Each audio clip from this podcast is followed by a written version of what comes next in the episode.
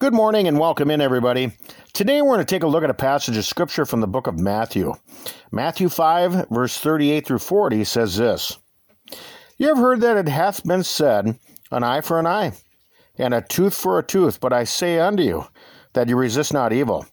But whosoever shall smite thee on the right cheek, turn to him the other also. And if any man will sue thee at the law, and take away thy coat, let him have thy cloak also. You know, as we discussed recently, certain things were commanded to be done in Judaism that a Christian is exempted from. The Old Covenant was set up for a season until the New Covenant was created through our Lord Jesus Christ.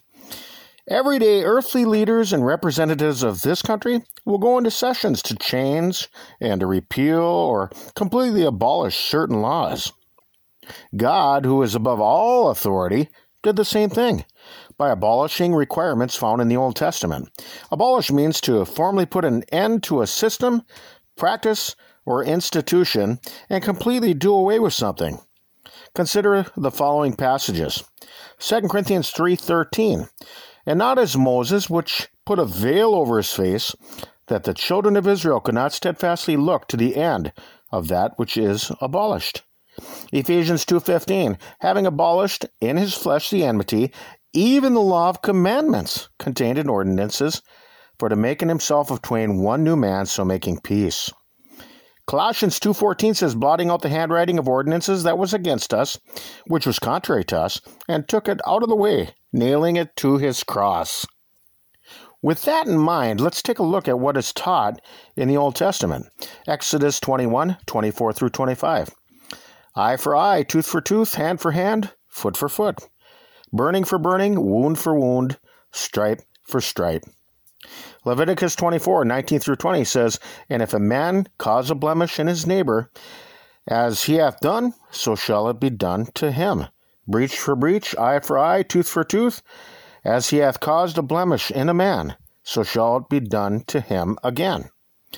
Deuteronomy 19:21 And thine eye shall not pity, but life shall go for life, eye for eye, tooth for tooth, hand for hand, foot for foot. Now, under the new covenant, this is what is commanded by the Lord Jesus. But I say unto you that you resist not evil.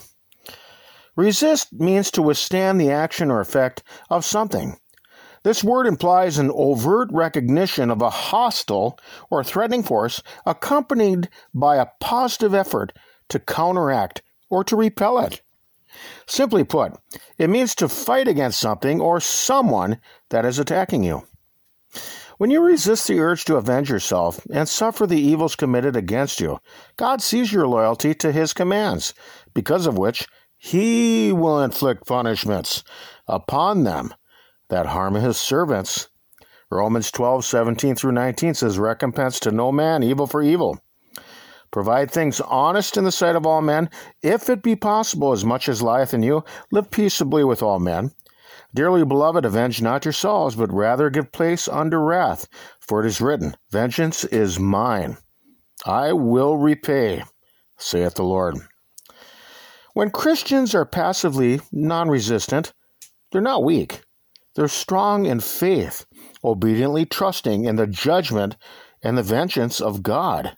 When Jesus was brought on under Pontius Pilate, the religious leaders of his day were hounding him, but he didn't say a word. When Pilate saw this, he was amazed. Jesus didn't lash out.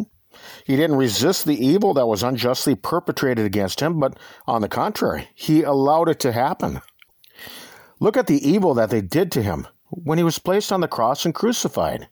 As the creator of this entire world, the Lord Jesus could have called upon legions of angels to destroy this place, but he didn't. He could have called down fire from heaven to consume the world, but he didn't. Many times people will try to provoke or push your buttons to get you to fight back, but a Christian must resist the urge. It's not a matter of giving up, it's a matter of giving in and submitting yourself to the will of God. And God is watching. And when he sees you're capable of doing this, I guarantee you, the day of his vengeance is at hand. Proverbs 20, verse 22 Say not thou, I will recompense evil. But wait on the Lord, and he shall save thee. Jeremiah 1 verse 19.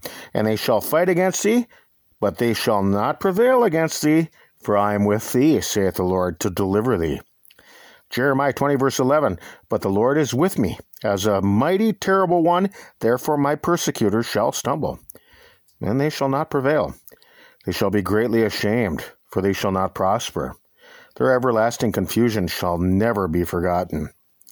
Jeremiah 1 verse 8 Be not afraid of their faces, for I am with thee to deliver thee, saith the Lord. Luke chapter 18, verse 2 through 8, saying, There was in a city a judge, which feared not God, neither regarded man. And there was a widow in that city, and she came unto him, saying, Avenge me of mine adversary. And he would not for a while. But afterward he said within himself, eh, Though I fear not God nor regard man, yet because this widow troubleth me, I will avenge her.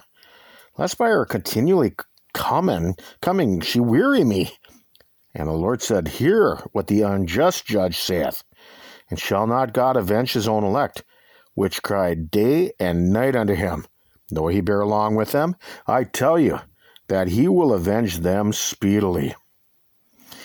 You know, the courtroom is an earthly battleground of which Christians cannot participate.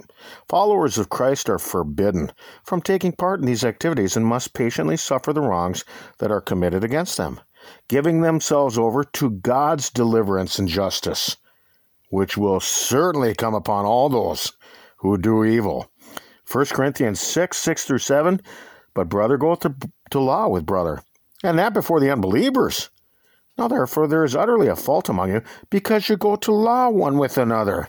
Why do you not rather take wrong? Why do you not rather suffer yourselves to be defrauded? To endure these types of sufferings is to become partakers of what Jesus went through. 1 Peter 4 12 through 14. Beloved, think it not strange concerning the fiery trial which is to try you, as though some strange thing happened unto you. But rejoice inasmuch as ye are partakers of Christ's sufferings, that when his glory shall be revealed, Ye may be glad also with exceeding joy. If ye be reproached for the name of Christ, happy are ye. For the Spirit of glory and of God resteth upon you. On their part he is evil spoken of, but on your part he is glorified.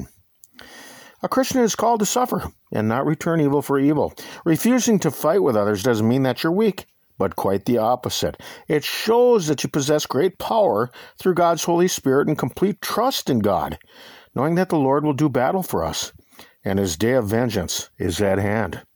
Look at 1 Samuel 17, verse 47. It says this And all this assembly shall know that the Lord saveth not with sword and spear, for the battle is the Lord's, and he will give you into our hands.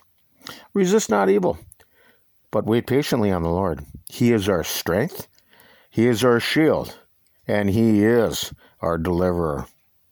Let's think about these things for right now. We can be found on your web browser by searching TLK JBC, where you can find our diaries distributed through various platforms. We're not associated nor affiliated with any other religious groups. You can get our entire podcast feeds directly, along with transcripts, at tlkjbc.com. Or I suppose that you could find us somewhere up here in the great northern Minnesota woods. Peace to you, and Lord willing, we will talk with you some more tomorrow. Till then, bye bye, everybody.